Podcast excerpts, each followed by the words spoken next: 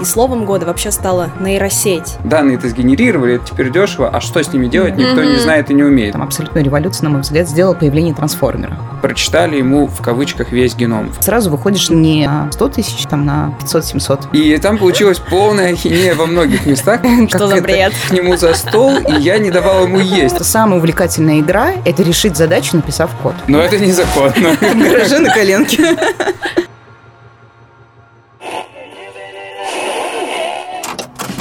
Всем привет, меня зовут Анастасия Гуляева, я ведущая и сценарист медиапроекта «В мире ученых». Вы слушаете наш одноименный подкаст, гости которого молодые успешные ученые. С героями проекта мы говорим о построении карьеры в науке, трудностях и перспективах профессии, хобби увлечениях, а также даем советы тем, кто только начинает свой научный путь.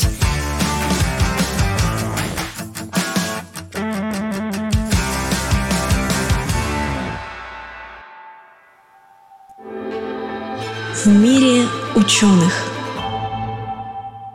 И сегодня в нашем подкасте два чудесных гостя, я хочу их представить.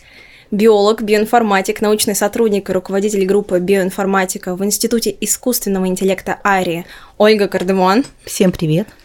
И ученый-генетик, биоинформатик, кандидат биологических наук, заведующий сектором геномных механизмов антогенеза Института цитологии и генетики Сибирского отделения РАН, а также научный сотрудник Института искусственного интеллекта АРИ Вениамин Фишман. Привет. Я рада вас приветствовать. И у нас начало сейчас 24 года, а 23 прошел под знаком искусственного интеллекта. И словом года вообще стала нейросеть. И нейросеть, она, как из абстрактного такого теоретического понятия, превратилась в практический инструмент для нашей повседневной жизни, бизнес-инструмент и важным компонентом стало для научных исследований. И сегодня я с вами хотела поговорить, как вы, ученые, разрабатываете искусственный интеллект и как он помогает решать научные задачи в области медицины и медицинской генетики. Расскажите, чем вы занимаетесь, в чем состоит ваша работа? Кто начнет? Давай ты. Я сначала. Давай, Вениамин. Да. А, ну, э, мы занимаемся исследованием геномов, в основном генома человека, наверное, в первую очередь, хотя и животные, всякие зверюшки, а иногда даже и того, гляди, бактерии, растения попадают в сферу нашего внимания. А, ну и мы на самом деле пытаемся понять, как геном регулируется, то есть э, как какие-то фрагменты генома, почему они работают, почему они могут перестать работать. Иногда это нормально, иногда это ненормально вызывает заболевания. И на самом деле эта область в биологии это совсем не новая, угу. а новое здесь действительно э, использование методов машинного обучения, искусственного интеллекта. Почему это пришло в биологию, почему сейчас э, на это большой спрос и большие ожидания у биологов? Потому что за те 20, 30, 40 лет, когда так или иначе изучали классическими, сначала биохимическими, потом еще с добавками биоинформатики, подходами, то, как работает наш геном – понятно стало уверенно одно. Есть много разных, разных путей и механизмов, угу. да, то есть как там, это не как вот одна простая программа, там вот в одном месте вот так, а в другом какая-то другая машина приехала, поработала, в третьем вот это, да еще они все друг с другом взаимодействуют. Это только в одном человеке, например, или в биологическом в одной клетке, существе, да. да. А у нас миллиарды да, да. Угу. И, и, вот, и вот это многообразие, то есть стало ясно, что даже если много научных групп на это накинутся, то все равно это многообразие до конца еще очень долго мы не сможем расшифровать. И здесь как раз инструменты искусственного интеллекта, которые позволяют сразу на вход взять вот большой массив данных. Да, это, наверное, второй аспект, о котором нужно было сказать, почему это стало популярным, потому что еще и методы подтянулись. Вот в последние десятилетия стали очень дешевыми методы высокопроизводительного секвенирования. Это когда мы берем большой-большой такой прибор, гигантский ящик, туда загружаем много-много миллионов, на самом деле сотен миллионов, сейчас миллиардов молекул, 2-3 дня, оп, и у вас э, жесткий диск, на котором там несколько десятков гигабайт, сотен гигабайт. В публичном доступе, я вот недавно смотрел последний архив, сейчас данные секвенирования занимают в одном репозитории, правда самым крупном, 5 петабайт. Объяснить в голове сложно, сколько это. Да, да, то есть это, это, это уже не скачаешь себе на домашний компьютер. И вот когда появились такие данные с одной стороны, а с другой стороны стало понятно, что там много всего разного зашито, это не какая-то простая э, система, которую можно вот на э, карандашком на бумажке нарисовать, тогда мы и многие другие, на самом деле, стали обращаться к методам машинного обучения, чтобы как-то расшифровать, а расшифровать значит предсказать и научиться что-то, ну вот полезное, нужное mm-hmm. нам из этого делать. И для наших слушателей, может быть, чуть-чуть обозначим, геном человека – это ДНК, то есть то, что записано в нашем ДНК. Правильно? Да, 3 миллиарда буквок подряд. Ну, тут немного стоит добавить э, к э, отличному вообще пояснению Вениамина э, с точки зрения генетики, что параллельно с генетикой, с биологией, появлением там мощностей, которые секвенируют геномы, и способов интерпретации этого генома развивались математические подходы. На самом деле машинное обучение мы могли использовать уже давно. Классические какие-то подходы, не очень затратные по вычислительным мощностям, уже применялись, в принципе, для создания модулей программ а, по предсказанию патогенности того или иного варианта, например, или по определению там, зоны, которая наиболее чувствительна к мутациям и mm-hmm. будет влиять на геном. Но а, в чем а, в чем хорошая история в том, что а, за последние годы в математике появились новые а, алгоритмы и новые модели. Ну, например, там абсолютную революцию, на мой взгляд, сделала а, сделало появление трансформера который, математическая модель, у которого есть э, слои внимания, который позволяет лучше доставать, обрабатывать э, текстовые данные.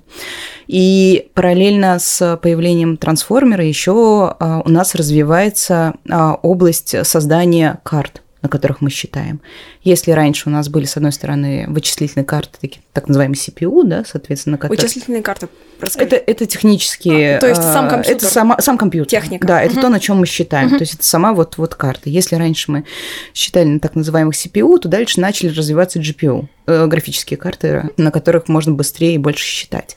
Ну, например, видеокарты для игры, да, они да, да. уже как бы вот геймеры знают, что это такое в первую очередь.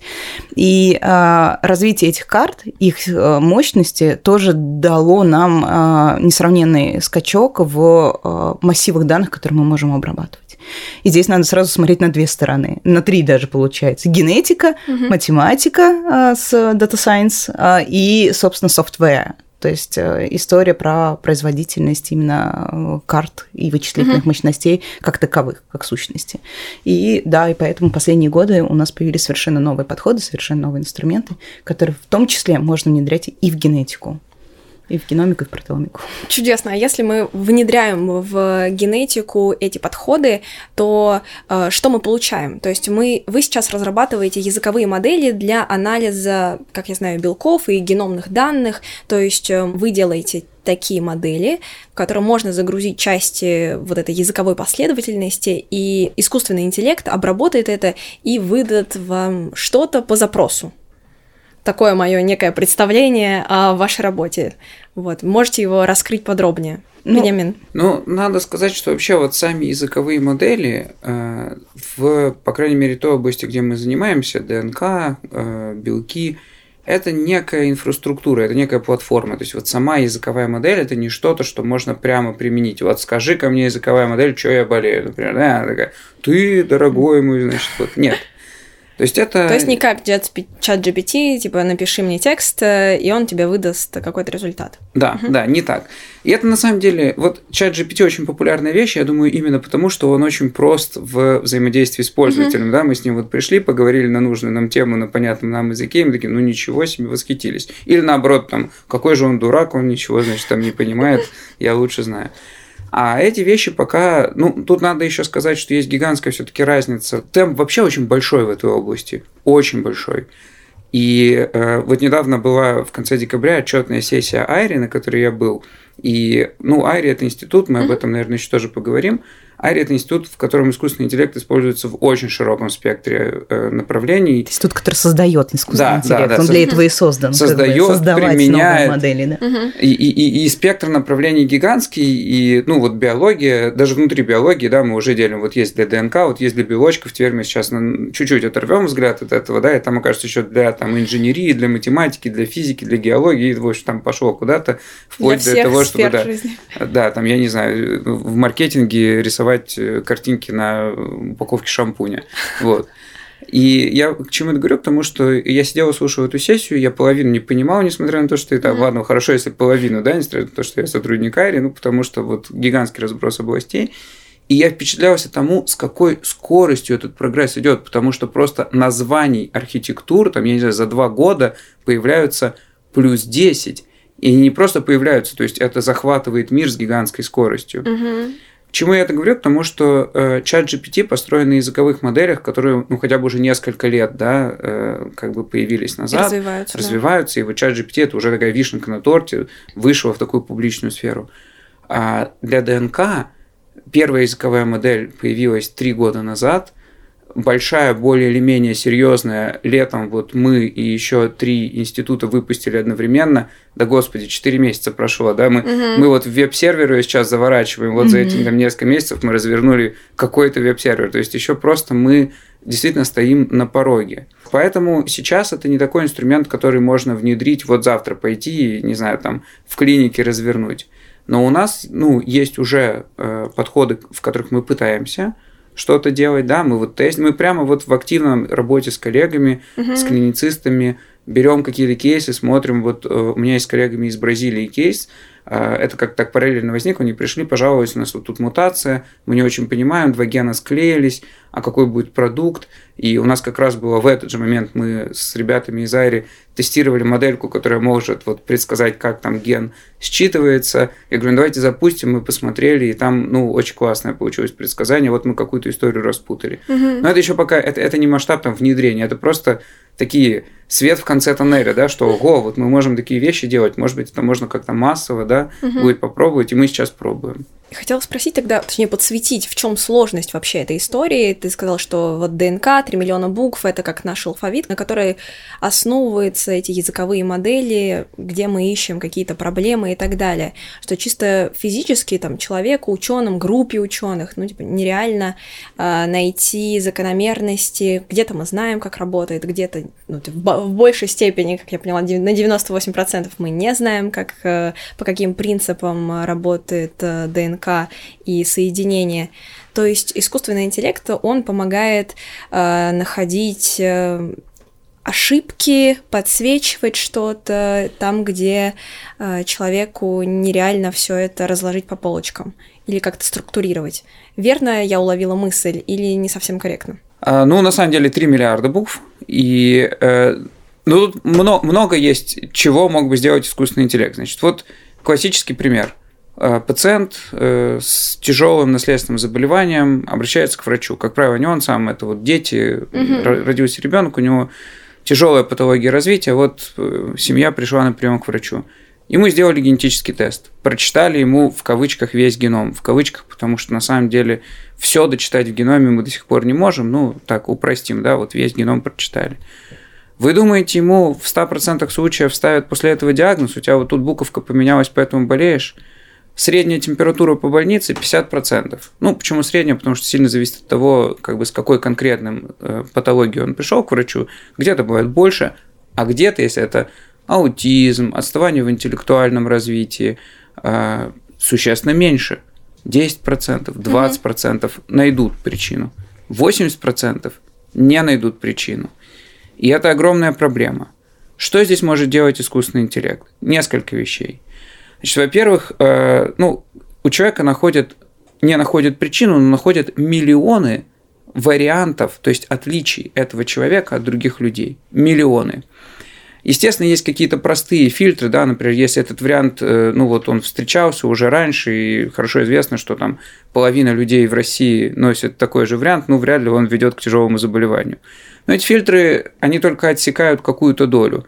Дальше садится специально обученный человек, это, ну, такая серьезная работа, требующая высокой квалификации, и вот он смотрит, а, Оля, наверное, может про это много Да-да-да. рассказать, потому что она Да, хорошо, да. она, она просто профессионал в этом, она умеет это делать. Это Да, человек, который это делал руками. Ты- руками ты, это хочешь, ты делала. хочешь сказать, как это делается? Да, расскажи, Для, ну, без, без искусственного интеллекта как Да, это да. Без, да, делается? да, то есть- Без искусственного интеллекта ты садишься. А, вот мое рабочее место последнее, когда этим занималась, выглядело так, что у меня было три монитора, Причем третий я э, специально уже поставила, когда мне сказали, что... А, нет, до четвертого кого-то еще стащила, потому что было очень неудобно.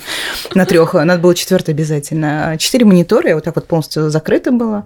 А, у меня была таблица с вариантами. А, я работала в Excel тогда, а, что, кстати, неправильно. Ребята, всем учить Python и Pandas. Это гораздо проще, честное слово. Если вы этим занимаетесь, вы спасете много времени, если освоите Pandas. А, соответственно, я сидела в экселевских э, табличках и а, фильтровала а, те мутации по, по неким правилам, рекомендациям, mm-hmm. которые существуют. Вот я знаю, что у меня есть пациент, у него есть такая клиническая картина, у него подозревает диагноз, который встречается приблизительно вот с такой-то частотой, значит, частота той мутации, которую я ищу, или, как правильно говорят генетики, варианты генетического, mm-hmm. потому что ну, мутация такое жаргонное слово немножко, того генетического варианта не должно превышать э, частоту э, заболеваний в популяции. Это первый фильтр, который ставишь. Ты по фильтрам, соответственно, сразу выходишь на не там, 100 тысяч вариантов, которые у тебя было, а там на 500-700. Читать про каждый 500-700 вариант, ну, можно с ума сойти.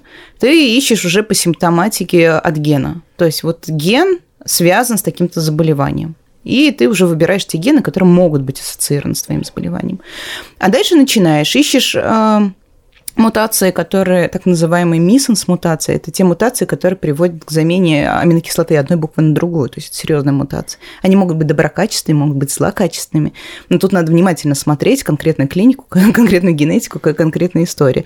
И вот вот начинаешь такие вещи разбирать. То есть получается из неким фильтром ты пытаешься из большого количества сузить э, сузить до, до своего патогенного варианта, угу. ищешь, ищешь, и в какой-то момент в большинстве случаев не находишь. Но к этому надо быть готовым. Но для определенных нозологий они очень приятные и добрые, соответственно, в плане э, найти что-то, там точно найдется генетический вариант. Но э, почему мне нужно было 4 монитора? Потому что, хорошо, когда у тебя есть мутации в гене, ты хотя бы можешь э, по правилам пройтись. А если у тебя мутация, которая выходит из гена?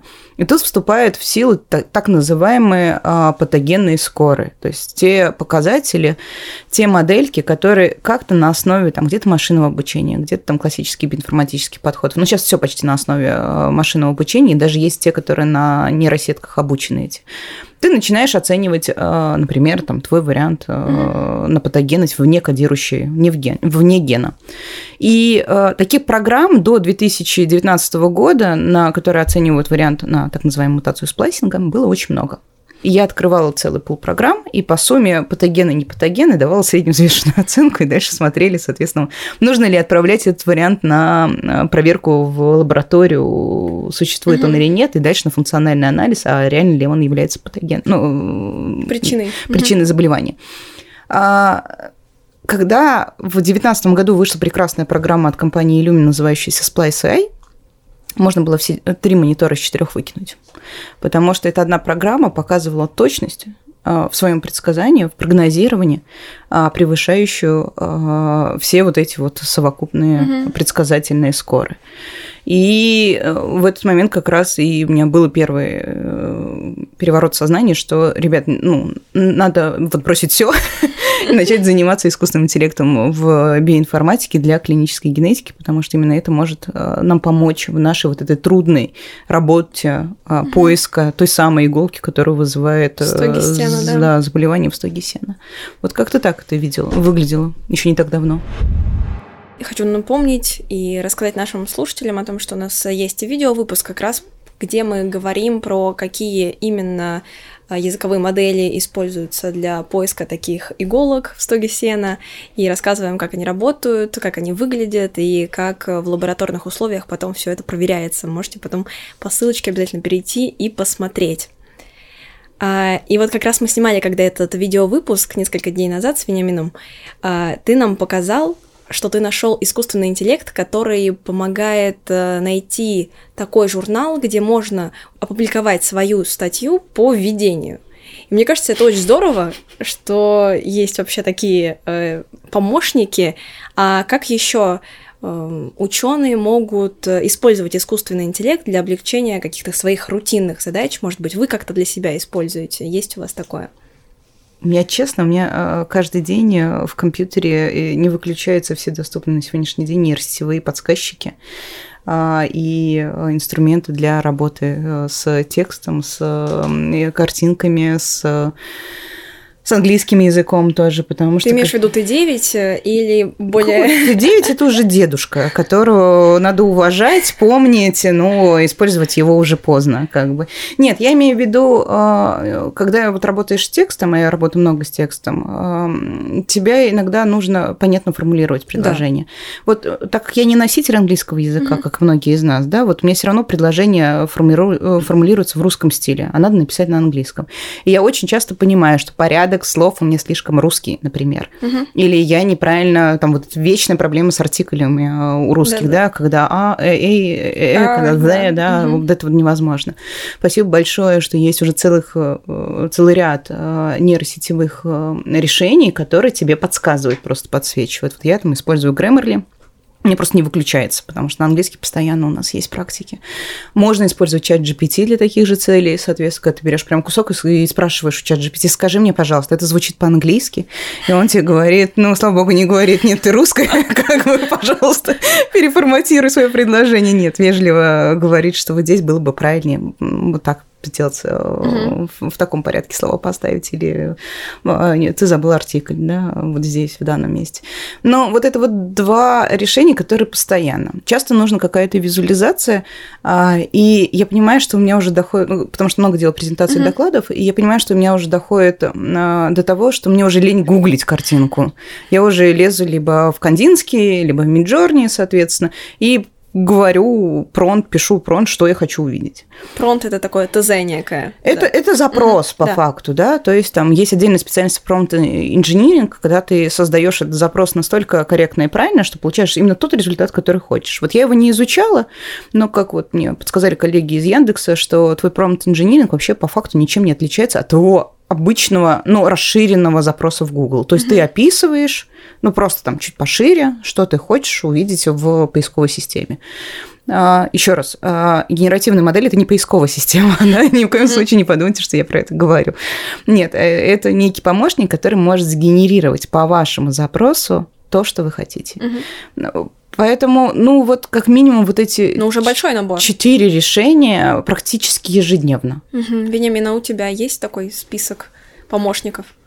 Ну да, правка английского – это совершенно… Вот я стал все свои статьи корректировать с помощью чат GPT.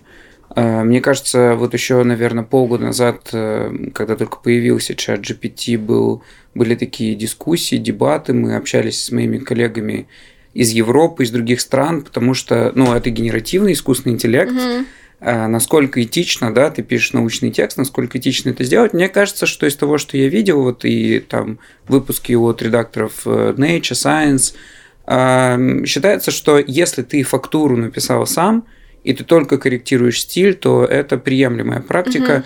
Угу. Ну и она делает твою статью более доступной для читателя, да, ее приятнее, легче читать.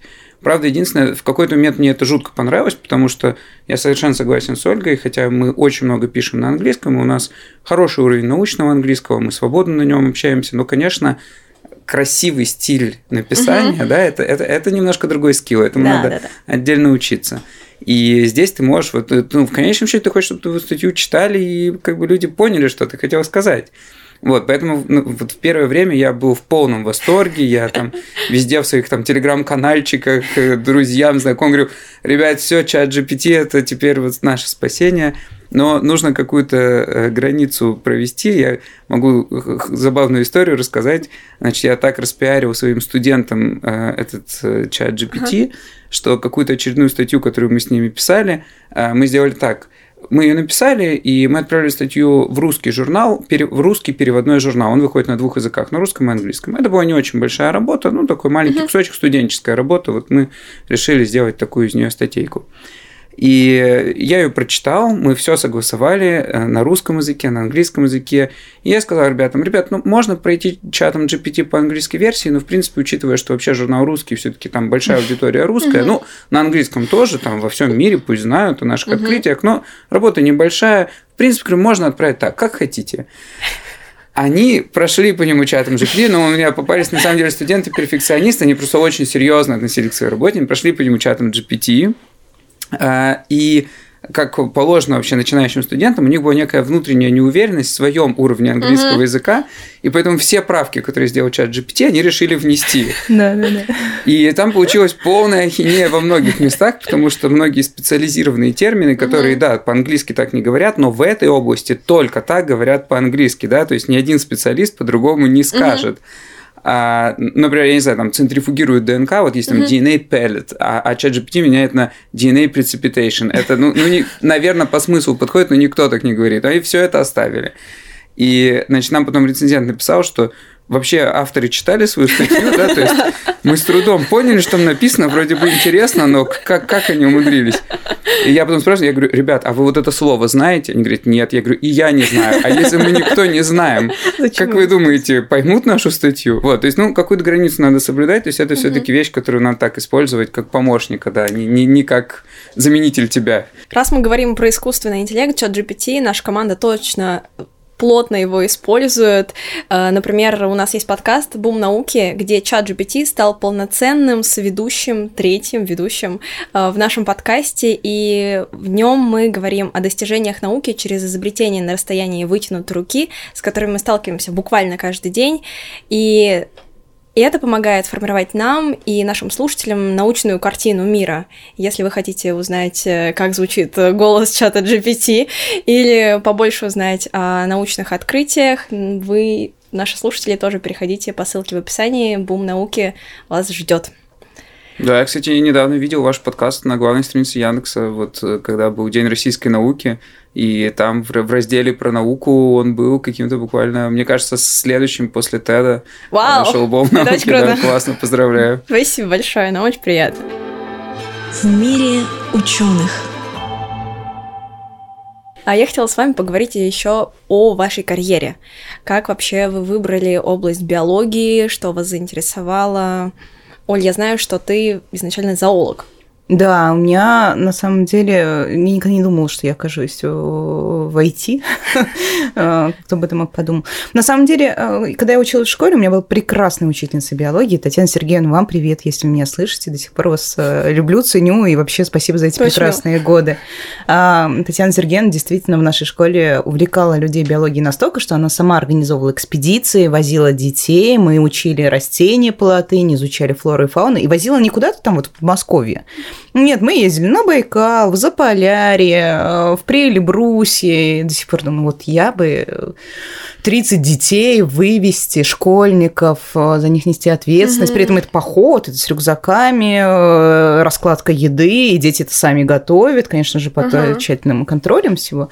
Но это очень было круто. И, конечно же, после таких походов, экспедиций, и, собственно, она мне показала, что такое научная деятельность биологии. Мы участвовали в всяких конференциях для школьников, писали какие-то статьи про про интродукцию кедра сибирского в Московскую область, что-то еще, в общем, ну, было, про свалки ранее, ну, то есть какая-то вот такая экологическая, биологическая деятельность уже в школе она была, и мне очень нравилось. И после этого, ну, и, а мне почему-то так классно всегда было жить, что я не думала, о кем я, ну, вернее, я думала, кем я хочу стать, но мне никогда не было на этот вопрос ответа, потому что я не могла понять, что я хочу. Угу. А в одиннадцатом классе я просто поняла, что, Оль, ты дожила до выпускного класса, и кроме биологии, ты ничем так сильно не увлекаешься. Поэтому выбор биофак, он был просто вот очевиден. По факту. Да, уже по факту. Вот, вот ты что-то другое выбрал? Нет, биофак. Вперед, пошла. Ну и, соответственно, да, в то время на биофаке было два отделения, три отделения. Первое было молекулярно-биологическое, это как раз генетики, молекулярные биологи, которые. Планировалось, что они будут выпускаться, идти в лаборатории и там раскапывать. Они могли находиться в крупных городах, не ездить в экспедиции а, и ставить свои опыты. Я думала, в смысле, идти mm-hmm. на биофак и не ездить в экспедиции? Что за бред? Я вообще для чего я столько лет в школе каталась, и мне это очень нравилось. Поэтому я выбрала второе отделение, зоолого-ботаническое называлось. Сейчас это системы нет на биофаке. Сейчас все поступают общим потоком и выбирают себе специальность. Батом. И, соответственно, в рамках этого второго отделения, который ездит в экспедиции, э, это было важно мне на тот момент, а, я выбрала кафедру ихтиологии, потому что было очень интересно. Я то есть зоолог, закончила кафедру ихтиологии, занималась рыбками. МГУ. МГУ, да, биофак МГУ, а, поступила в аспирантуру, и в аспирантуре уже я поняла, что что-то меня как-то не очень цепляет. Ну, что-то вот это вот фундаментальное знание для зоологии немножко не мое что не очень мне интересно изучать а, покровы эмбрионов рыб. Я не понимаю, зачем это надо. Ну, вот именно mm-hmm. для меня лично. Mm-hmm. То есть я понимаю, зачем это надо фундаментальной науке, но ну, для себя лично я в этом какой-то ценности не видела. Я хотела заниматься человеком идти куда-то в какую-то сторону, которая как-то связана с социальными, с человеческими а, интересами, потребностями, и при этом не уходить из биологии. Вдохновляющая история. Вот как-то так. Да, да Вениамин, а у тебя тебя чем привлекла эта область? Ну, у меня путь такой абсолютно стандартного биолога. Э, у меня в семье э, трое врачей. Э, соответственно, я на самом деле сначала хотел стать врачом, потом постепенно как-то я, когда в эту сторону двигался, изучая биологию, мне начала нравиться биология, и на удивление вот тут как-то сошлись две, поскольку я сейчас работаю в ну, биоинформатике, uh-huh. тут у меня еще в школе сошлись две эти вещи, потому что мне очень в школе понравилось программирование, но я как-то твердо. Вот у меня я был из тех детей, я, наверное, там в 4 года или в 5 лет говорил, что я буду медиком. То есть у меня этот жизненный путь, он как-то очень рано закрепился. И поэтому программирование мне не нравилось, но у меня было какое-то вот я решил, что я буду биологом. Ну, нравится, не нравится, биологом. Как бы. Нет, Решил, мне все. Биология тоже нравилась, да. И, но тем не менее, я поехал, были такие в Новосибирске, и сейчас есть летние школы юных программистов, совершенно замечательное мероприятие, где э, организовывали лагерь для детей. Очень много было занятий по программированию, но вот организаторы этих лагерей, они такие молодцы, они были не зашорены. Они туда приглашали каждый год несколько э, выдающихся преподавателей по совершенно разным специальностям. И в один из э, таких лагерей, где как раз я был, попал э, преподаватель Новосибирского университета Григорий Моисеевич Дымшиц, который на протяжении многих-многих лет читал фантастический курс молекулярной биологии. Я до сих пор считаю, что он просто гениальный преподаватель, и курс это тоже один из лучших курсов нашего университета. И он умел, э, да, а помимо того, что он был профессором, там, доктором наук, преподавателем университета, он еще мне кажется, почти всю свою жизнь, я не знаю, вот ранние годы преподавал в школе, что не очень типично. Обычно такие люди, они mm уже так отрываются, что этим школьникам, там, ну, может, лекцию прочитают, да? Биологии, да, да, а как бы вот прям преподавателем в школе работать. Он преподавал в физико-математической школе биологию, и поэтому он очень хорошо умел рассказывать и вот на этом уровне тоже, не только студентам, которые mm уже постарше. И он прочитал замечательную лекцию. Я помню, что она меня потрясла до глубины души, потому что он адаптировавшись под аудиторию, как бы рассказывал принцип, что вот смотрите, в генетике кодирование, вот молекулярное коди, угу. и вы кодируете. И это же ну, вот одно и то же, по сути. Ну и там, и, и, и вокруг. И я когда он эту лекцию прочитал, я к нему пришел, стал задавать ему вопросы и держал его минут 30, и подошли организаторы и сказали, слушайте, ну вот у нас обед, дайте лектору пойти пообедать. Сказал, конечно, я пойду с ним. Сел к нему за стол, и я не давал ему есть, потому что он там только ложку поднесет, и а, а вот еще минуточку, вот у меня еще, вот я не понял здесь. И я ему очень надоел, он позвал меня на свои семинары, которые он читал для подготовки к вузовским лекциям. Он сказал, слушайте, если вам так интересно, вот приезжайте там в Академгородок, в университет, я веду там семинары, приезжайте и, ну, походите там, я подробно все рассказываю, mm-hmm. за, за час мы все не разберем. Ну и так как-то, то есть вот э, в итоге я поступил на факультет естественных наук, но как-то так программирование меня еще со школы привело к именно той биологической специальности, которой я в итоге занялся. Вы занимаетесь как раз биоинформатикой, и вот как продолжился ваш э, путь, что вы пришли в эту биоинформатику? Вот ты закончил биологию, биофак, и где ты обретал знания по информатике, биоинформатике, кодированию и так далее? Ну, я в школу, то есть всю школу, на самом деле, я продолжал много заниматься программированием. Я ездил на олимпиады по программированию, хотя и ну, каких-то выдающихся успехов я там не достиг, но на самом деле мне это очень нравилось. И потом в университете я, э, я до сих пор считаю, что вот программирование – это мое, потому что мне это искреннее удовольствие доставляет. Я в университете программировал просто для себя. Вот я садился, ну я что-нибудь сейчас закодю, какую-нибудь там, не знаю, кнопочку на компьютере, чтобы нажималось, и что-нибудь там, вирус какой-то я попытался написать, там, когда просто вот для себя там сделать такой вирус, чтобы девчонки должны были там от меня пароль, значит, я им блокирую компьютер, они, пока я им пароль не скажу, они ничего нажать не могут. Ну, в общем, всякую ерунду, но мне вот как-то это очень было приятно. И поэтому какой-то бэкграунд и базис в программировании у меня угу. со школы остался потом такой вот хорошего базового уровня. А дальше у меня был большой перерыв вот в этой части. Ну, естественно, в университете там практически ничего не было из э, программирования и биоинформатики было очень мало. А, и я занялся мокрой биологией, я капал, я ездил в лаборатории вплоть до аспирантуры э, в российских и зарубежных, то есть стажировался именно как мокрый биолог. И в какой-то момент, э, когда вот пошел бум секвенирования, и стало очень много данных секвенирования. У нас в лаборатории появилась идея сделать такой проект, где такие данные тоже бы мы генерировали, мокрые, мы их сделали и столкнулись с классической, вот мне кажется, это классическая проблема там 2010-х годов в лаборатории в России, да и по всему миру, что данные это сгенерировали, это теперь дешево, а что с ними делать, никто не знает и не умеет, да, биоинформатиков считанные единицы, они еще и все там заняты какими-то своими вещами, и вот эти вот там вещи с секвенированием как-то, в общем, не, не до того. И, ну, мы нашли каких-то коллабораторов, которые были загружены, как говорю, всегда своими проектами. Ну, и сказали, ну, ладно, мы что-нибудь тоже вам посчитаем, там, раз вы сделали.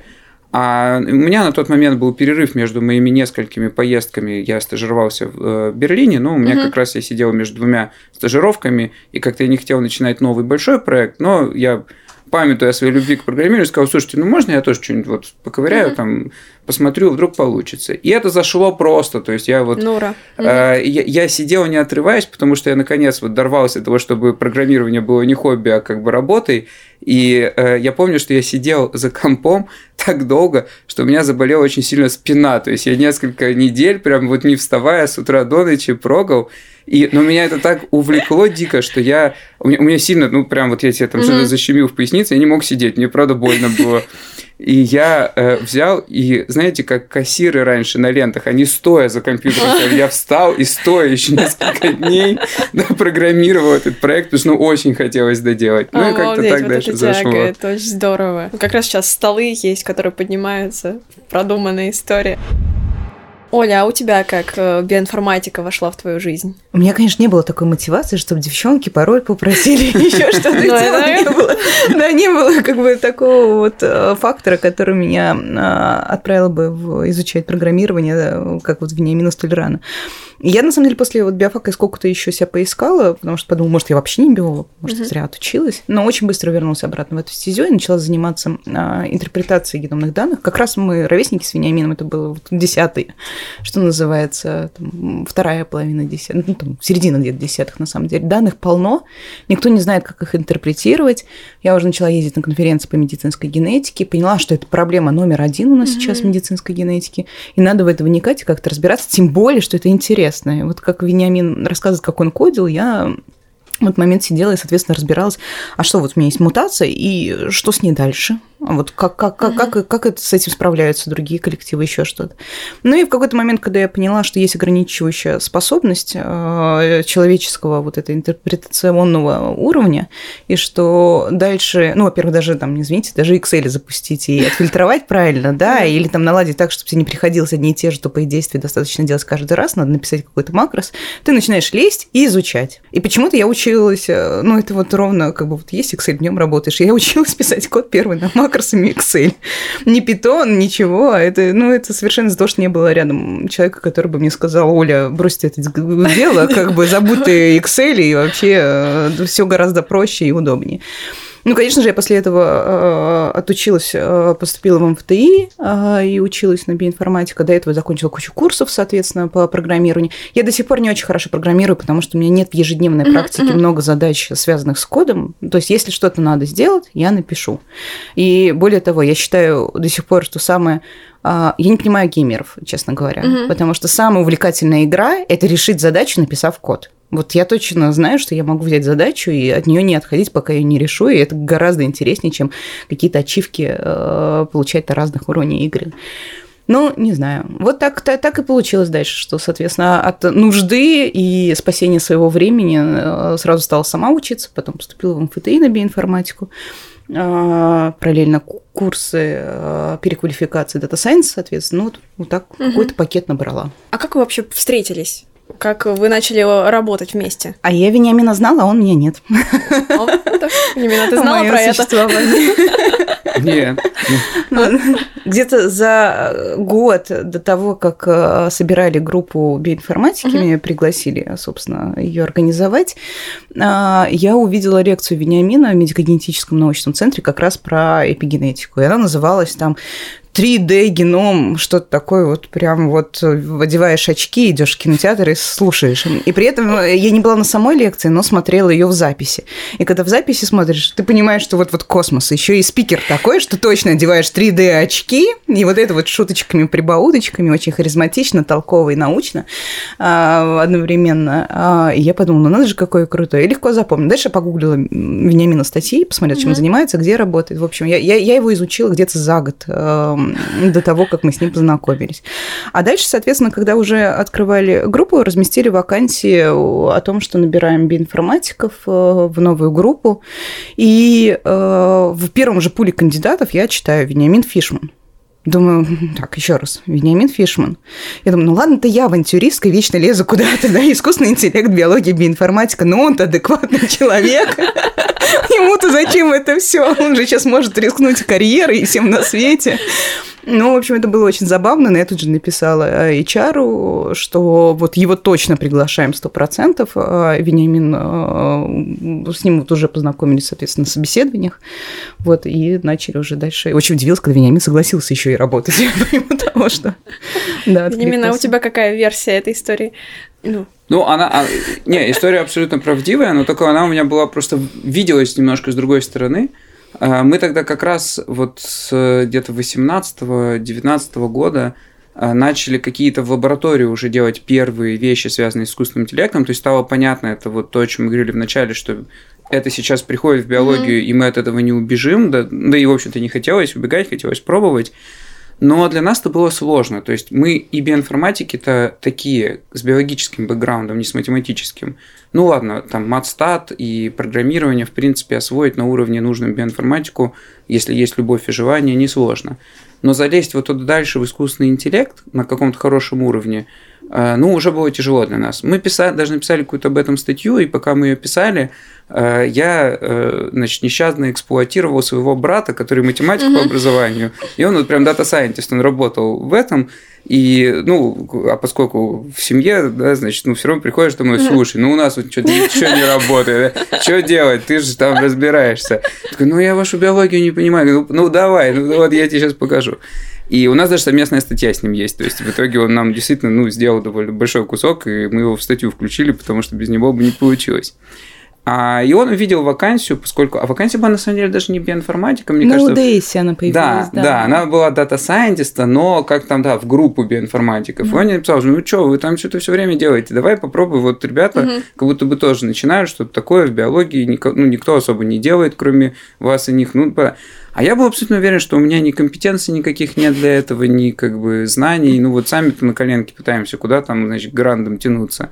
Ну, меня брат убедил, он говорит, ну ты что, тебе жалко, что ли, отправь резюме? Ну, скажут, что ну и ладно, как бы. И вот я отправил резюме, и на самом деле, да, ну, с Олей мы поговорили, и Оля сказала, что она меня знает, как бы, что ей интересно, чтобы я присоединился к группе. А, и это, ну, собеседование так прошло понятно и просто. А вот э, следующее, э, ну, наверное, про это тоже Оля может подробнее рассказать. В отличие от научных институтов, в Айре есть хорошая, очень, на мой взгляд, система таких многоступенчатых собеседований. То есть угу. с тобой специалисты из разных областей. Ну, вот как, как коммерческая компания. Это, мне кажется, довольно типично для коммерческой угу. компании, которой Айри не является, но систему эту она взяла. И правильно, на мой взгляд. И у меня было такое, поэтому первое настоящее интервью, поскольку я всегда работал в научных институтах, я никогда с таким не сталкивался в жизни своей. И я не очень знал, чего ждать, поэтому я помню, что я прихожу, значит, на это интервью, не с Олей, а там следующее уже какое-то mm-hmm. дальше. И там, значит, какой-то симпатичный мужчина, там, как всегда, там что-то «Здравствуйте», ля тополя, там «Здравствуйте», такой ну, задача такая. Вот, значит, есть там множество точек на плоскости, там что-то, и давай.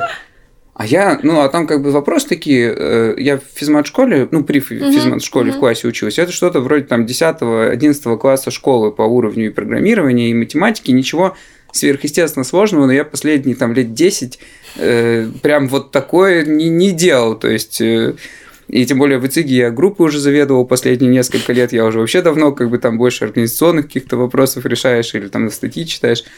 Ну и я помню, меня это очень замотивировало как-то. Я, я более-менее справился, ну, потому что меня на работу взяли.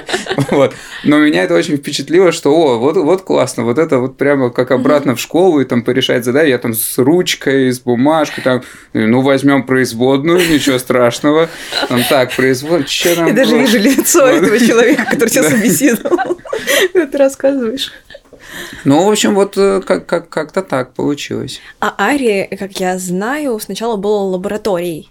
Нет, потом- неправильно. Никогда Айри не был на лаборатории. И так получилось, что сразу Айри, ну, не вернее, в тот год, когда мне делали предложение присоединиться, мне делали предложение присоединиться к лаборатории искусственного интеллекта Сбера. Потому что в, вот когда я уже знала, что я прошла все интервью, и мне уже выставили офер, а, но я согласовывала дату последнего своего рабочего дня, и когда при- выйду на работу на новое место, в этот момент в рамках конференции AI Journey как раз э, было объявлено, что создается новый институт э, искусственного интеллекта. Он тогда еще не назывался Ари, но было понятно, что он создается, этот новый институт искусственного интеллекта. И, соответственно, в день, когда я приняла офер, в конце Нового года, а, в конце года, перед Новым годом, сказали, что вот первые регистрационные документы по- получены. То есть Айри просто не было еще. А дальше в течение полугода первого уже, собственно, Айри появлялся как э, институт и э, ну, вот как новая единица, абсолютно обособленная, некоммерческая, научная. И, конечно же, нашей группе место самое было ровно в в институте, потому что все наши э, исследования, они достаточно фундаментальные. Они, конечно, имеют под собой какую-то будущую перспективу внедрения в практику. И мы для этого работаем, и проекты с этой целью, с этим фокусом отбираем. Но все, что мы делаем, это не здесь и сейчас, в течение года или полутора мы э, включим в клинические исследования или дадим врачу в работу. Да? К сожалению, это не так быстро, наша область сложная, новая. И поэтому это точно фундаментальная наука, и мы ей занимаемся. И поэтому через полгода просто мне сказали, что Ольга, ну, мы вас видим вместе со всей командой в Институте искусственного интеллекта. Я поговорила с ребятами, ребята сказали, ну да, пойдем. И мы, соответственно, ну, кто был на тот момент, по-моему, четыре человека а, тогда было, а, пере- перешли в институт, а новые сотрудники уже нанимались в институт. Знаете ли вы, чем вообще было обусловлено создание такого именно института искусственного интеллекта? Потому что я знаю, что он очень новый, ему три года сейчас. Три года, да. Чуть больше трех лет, обусловлено а, ровно вот э, необходимостью и возможностью создавать новые методы и модели искусственного интеллекта а, для решения проблем реального мира. То есть, если... То, то есть, этот институт, это вот прям а, наш э, а, девиз, Мгм, да, да. создаем Миссия. Миссия, да, все правильно, да, создаем модели э, на основе искусственного интеллекта для решения проблем нового мира. Это как раз связано с тем, что действительно вот э, скачки во всех областях э, математических наук, связанных с искусственным интеллектом. То, что мы вначале как раз говорили. Во всем мире, да, Мгм. происходит взрывной рост для любого, для любой области, начинает применяться искусственный интеллект, нужно создавать новые решения, нужно использовать готовые решения для решения конкретных задач. Есть прикладные задачи, есть фундаментальные задачи, у нас есть компетенции в стране, у нас есть прекрасные ученые, которые это могут делать, надо им дать возможность это делать. И именно поэтому отдельный институт фундаментальный, а, с лучшими учеными. А, Он, он просто просился, и он был нужен в России в тот момент. Он нужен сейчас в России. И сейчас таких институтов уже не один, то есть один из первых институтов искусственного интеллекта. Но если вы по- поищете, то вы увидите, что там в МГУ есть институт искусственного интеллекта, где-то еще есть институт искусственного интеллекта. Ну, то есть э, уже много. Вот наш институт искусственного интеллекта Айри один, я считаю, из лучших э, как минимум вот в нашей области земного шара. Ну так чудесно. А, Оля, ты в Айри, а Вениамин в ИЦИГ занимаете руководящую должность, э, руководите административными процессами, менеджерскими. А не хотелось ли вам, например, сейчас, грубо говоря, вернуться в лабораторию и что-то поделать руками, покапать хочу. и так далее? Ну, Ты хочешь? А Вениамин, я вижу, что не очень. как, как, Как у вас Как говорят, все, все, все, блондины хотят быть брюнетами, да? Все с кучерявыми волосами должны их выпрямить. Э, Я, поскольку за последние годы прошел э, разные этапы, Мгм. то у меня складывается ощущение, что просто, как и со многим в жизни, всего хорошо в меру.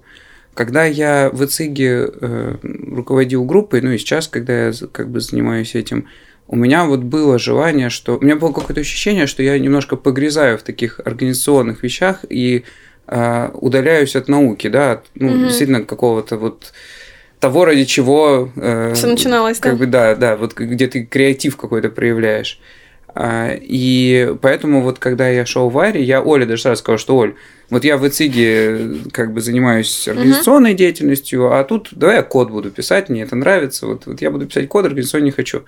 Прошло пару лет, и я сказал Оле, Оль, ты знаешь, Код не всё хочу. ещё- Нет, мне как бы нравится писать код, но я просто понимаю, что непродуктивно получается. Времени... Не full time, это точно. Да, да, то есть времени на то, чтобы нормально решиться вот в одного сесть и там закодить задачу, у меня не хватает времени. Ну, кстати, в области искусственного интеллекта и скиллов не хватает, но Мгм. тут, ладно, есть специалисты в группе, которые могут помочь. Но даже вот свою часть полностью от начала до конца я по времени вытащить не могу. Это мне тогда прям full тайм только кодом заниматься. Мгм. По чуть-чуть не проходит. А организационно, ну, похоже, у меня получается какую-то большую пользу коллективу принести. То есть я могу там, писать статьи, продумывать проекты, анализировать результаты. И даже если мне очень нравится писать open файл и прочитая из него по строчкам в 150 раз, и я получаю от этого кайф, то ну, как бы КПД Мгм. от этого, к сожалению, не сильно-то большое оказывается. Поэтому, э, ну и в лаборатории тоже, вот у меня недавно был опыт, я ездил в Бразилию к коллегам, и там я в лаборатории покапал руками, но вот капание в лаборатории, в отличие от кода, никогда в экстаз меня не приводило. Мне всегда казалось, мне вот этот момент, когда ты посадил клетки и два дня ждешь, пока они нарастут, он с моим темпераментом несовместим. Поэтому мне биоинформатика нравилась, где все-таки подсчеты, ну, как правило, идут быстрее. Да. быстрее. Мгм. А, Поэтому э, э, к этому меня сильно никогда не тянуло. Ну и я вот еще раз покапал и понял, что ну ладно, вспомнить приятно, но хватит. Ну, тут еще интересно, что в какой-то момент ты понимаешь, что у тебя немножко уже идет переквалификация твоя внутренняя, да. А, У меня был опыт, когда я была там заведующей лабораторией, а потом вернулась в лабораторию на обычную позицию э, биолога. И э, какое-то время там работала. Но я очень быстро поняла, что я в этой лаборатории хочу все переделать. Вот, вот организационно. Значит, вот эти люди Да. не должны этим заниматься, это неэффективно. В лаборатории должно быть все устроено по-другому. И у меня вот этот вот менеджмент управленческий а, включается. И, и я- у меня есть образование дополнительное, а, менеджмент здравоохранения. У меня почему-то это все уже, оно в голове м, настолько, что я уже не могу заниматься там, вот, вот фокусом на одну тему. Мне уже надо видеть всю ситуацию сверху большими кусками и этим заниматься. Но так иногда хочется сесть и медитативно покапать. Или медитативно пописать кодик, и чтобы никто, ни одной смс, ни одного письма просто для вот души, что называется. Ну, я думаю, такое можно устраивать периодически так удаленно. В мире ученых. Друзья, если вам интересны не только естественные науки, но и вы когда-либо задумывались над вопросами, как сохранить реактор на флешку, как собрать синхротрон у себя дома или как удержать энергию звезд в металлическом бублике, ответы на эти вопросы есть в инженерном подкасте, подкасте о технологиях и людях, которые их создают. Гости подкаста говорят о самых интересных технических и инженерных проектах, простыми словами объясняя принцип работы современных и не очень технологиях, а также рассказывают всю многогранность инженерного процесса.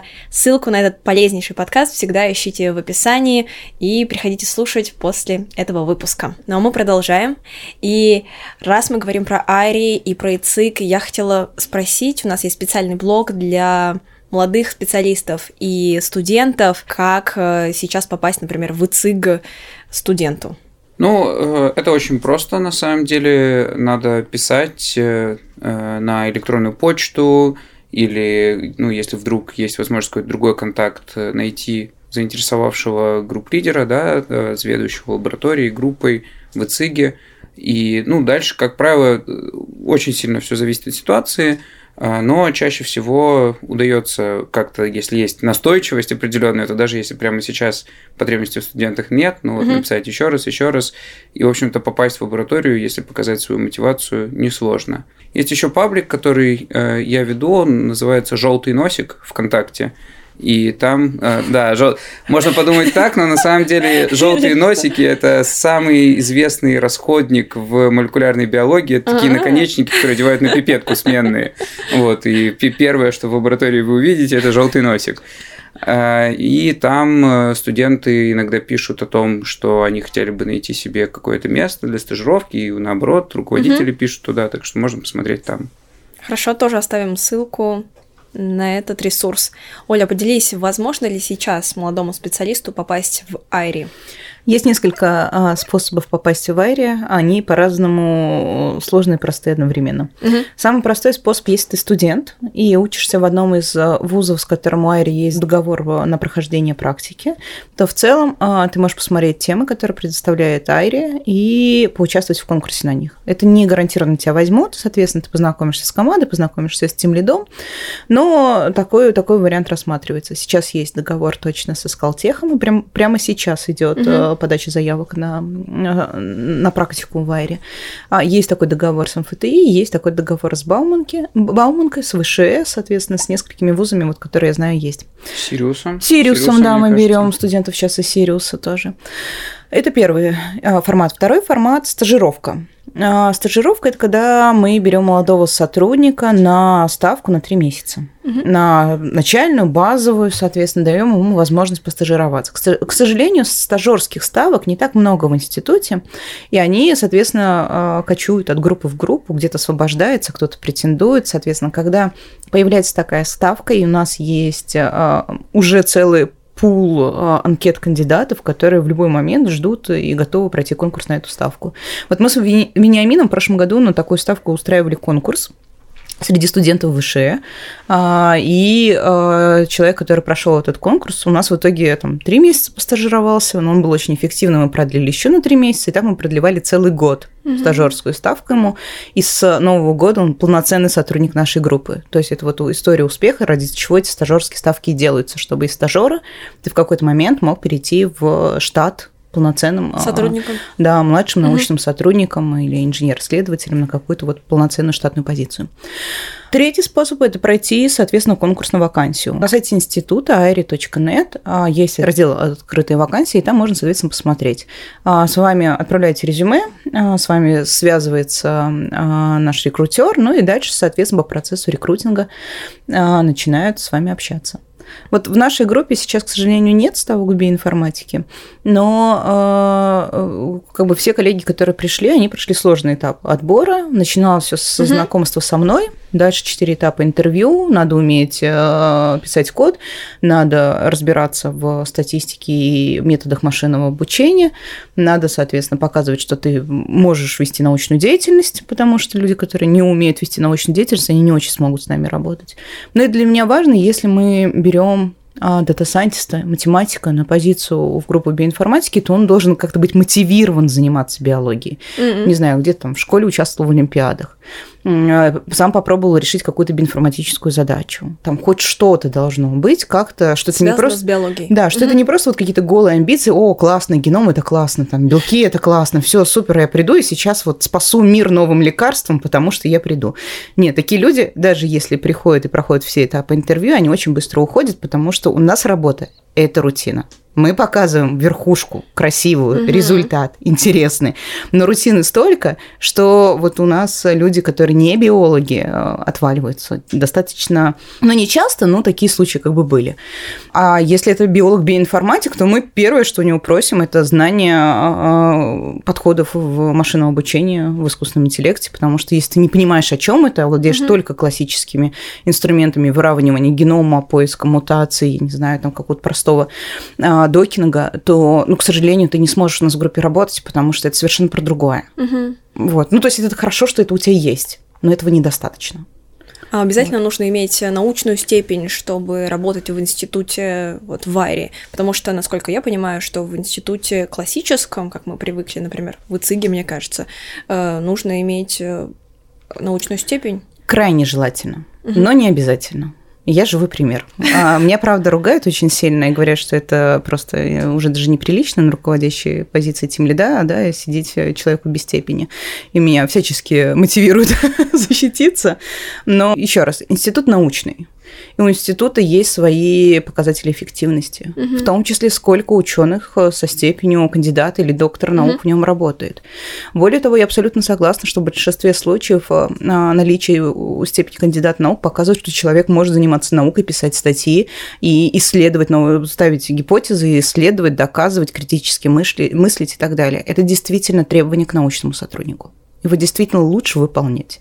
Вот. Но мы берем на стартовой позиции без э, степени, а, соответственно, лю- кандидатов, но всегда смотрим э, и мотивируем, чтобы в процессе работы оставалось время на то, чтобы написать диссертацию и ее защитить.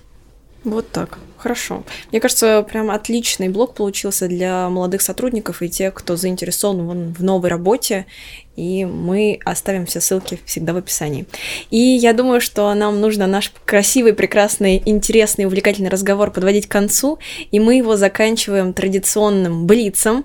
Это короткие вопросы, короткие ответы. Первый вопрос. Можно ли изменить цвет глаз с помощью генной инженерии? Можно. А как? Но это незаконно. Гаражи на коленке. Не, ну можно, можно теоретически, или можно вот пойти куда-то в клинику и сейчас такое сделать. Ну, если теоретически, то можно, а можно ли практически?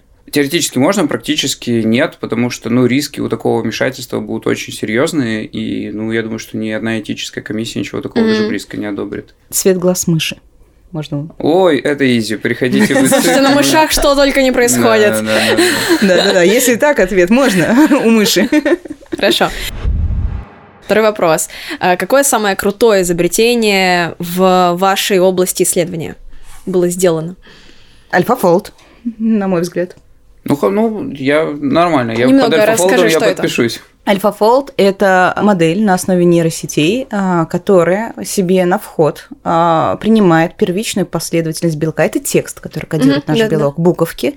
И на выходе нам вы- выдает, как этот белок сворачивается в третичную структуру. Эта проблема, а, э, как по тексту свернуть белок, десятилетиями не, решалась и считалась одной из самых больших задач в современной биологии. И когда в 2019 году на соревновании КАСП команда DeepMind показала, что они очень эффективно своими моделями сворачивают белок на основе Мгм. нейросетей, а потом как сейчас помню, 15 июля 2021 года, а, в 2020 году они, кстати, не в 19 а в 20 соревновании, 15 июля 2021 года выложили первый свой открытый код э, с этой моделью.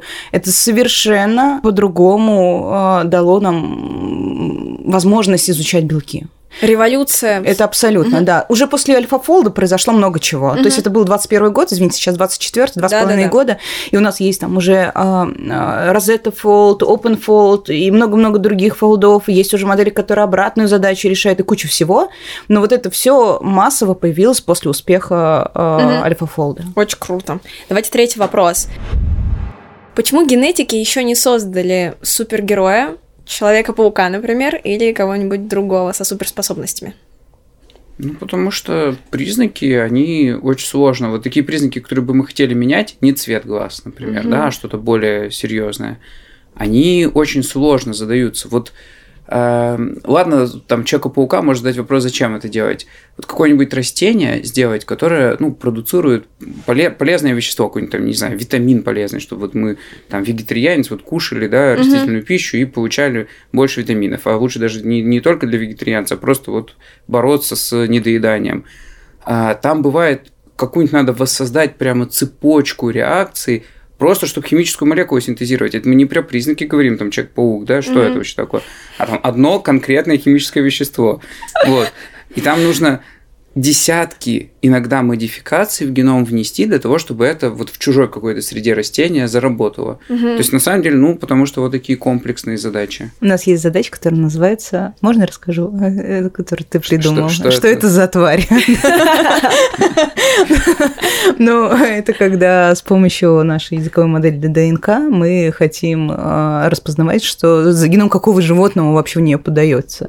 Вот, и э, расскажешь про, про то, что там получается, сейчас не получилось. Ничего пока не понял. Ничего не получается. Но звучало изначально это очень классно. А вы говорите э, Человек-паук, синтезировать или там супергероя, да? Мы пока не знаем, что это за тварь по геному. Да, такая мечта, чтобы тебе вот дают последовательность буквы генома собачки, а ты рисуешь собачку. Но только ты это искусственный интеллект. И вот, ну, пока такое человечество не умеет делать. То есть даже такое просто вот сказать, не решить обратную задачу, как записать в геноме то, что сделает человека пауком, а по уже записанному коду паука понять, что это паук, если ты его никогда не видел. И Ну это да. мы тоже не умеем. Давайте встречаемся через пять лет и обсуждаем, э, как нашли э, и определили, что это за тварь. И последний вопрос. Как вы считаете, сможет ли искусственный интеллект э, когда-нибудь полностью заменить человеческий ум в научных исследованиях и разработках? Не смажет. Бенямин? Нет, я думаю, что нет. А почему? Творчество? А, понимаете, на сегодняшний день искусственный интеллект, а, он имеет такое достаточно условное а, слово интеллект. Да. Это все-таки некие математические расчеты. А может ли э, там, модель на основе искусственного интеллекта действительно там, глубоко анализировать, делать выводы, э, и, там, не знаю, обладать эмоциональным интеллектом, чтобы э, правильно формулировать гипотезы? На сегодняшний день нет. Я не, я, есть сейчас очень много направлений, и э, ключевые исследователи верят в возможность создания так называемого AGI, это такой сверхразум, да-да-да. сверхискусственный интеллект. И в этом направлении идут во всем мире и думают, как создать. Но я немножко скептична, но я могу быть не права. Мне кажется, что это не очень возможно. Ну, Ну, я бы еще хотел добавить одно слово про... Вот в науке все часто забывают про очень важный момент, про постановку вопроса. Очень много усилий направлено на ответы на вопросы. На самом деле, правильно сформулированный вопрос – это часто большой шаг к ответу. как интервьюер я понимаю это, да. И, и вот мне кажется, для человека важны какие-то определенные вопросы. Мы, изу- мы не изучаем все на свете, да, мы как-то выбираем Мгм. спектр вопросов. Да, искусственный интеллект может сильно помогать в ответе на эти поставленные вопросы, но эти вопросы, они происходят из того, как у человека настроена система познания мира, да, вот что он о мире хочет познать. Как искусственный интеллект будет формулировать эти вопросы, чтобы делать полноценное исследование, да? Мне, мне кажется, Мгм. вот эта часть тоже, она очень еще даже ни, ни- ни- никак не близко. Но при этом хочется э, вот к твоему ответу добавить, что есть сейчас такая история, которая называется автономной лабораторией. А, Это когда а, исследователь задает задачу а, в модель, что я хочу получить там из э, там, компонентов А, Б и С на выходе вещество D.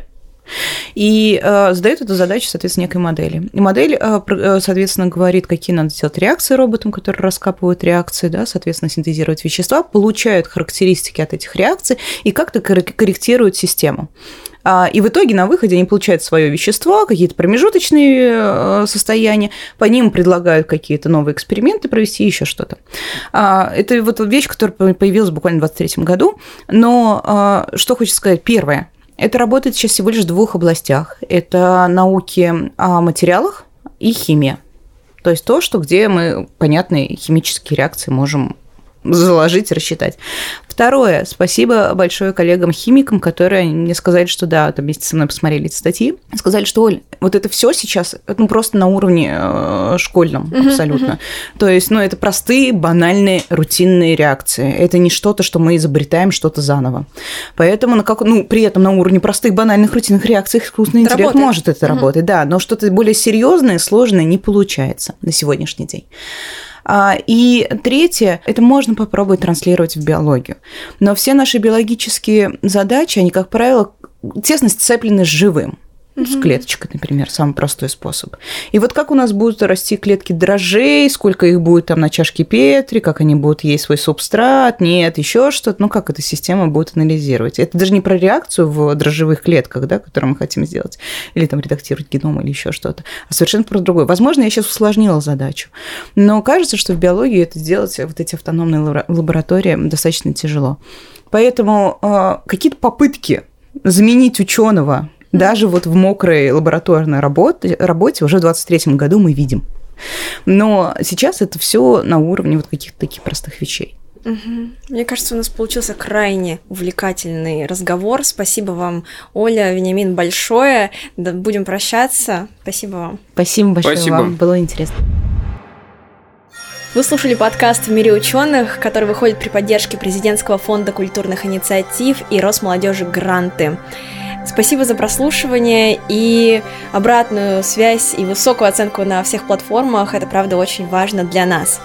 Смотрите также видео-выпуск на YouTube-канале Creative Science Lab. Там мы покажем, с помощью какого оборудования биологи расшифровывают ДНК, что из себя представляет искусственный интеллект для решения биологических задач. Расскажем, с какой основной проблемой сталкиваются врачи генетики и как современные исследования помогают справляться с проблемами реальных людей.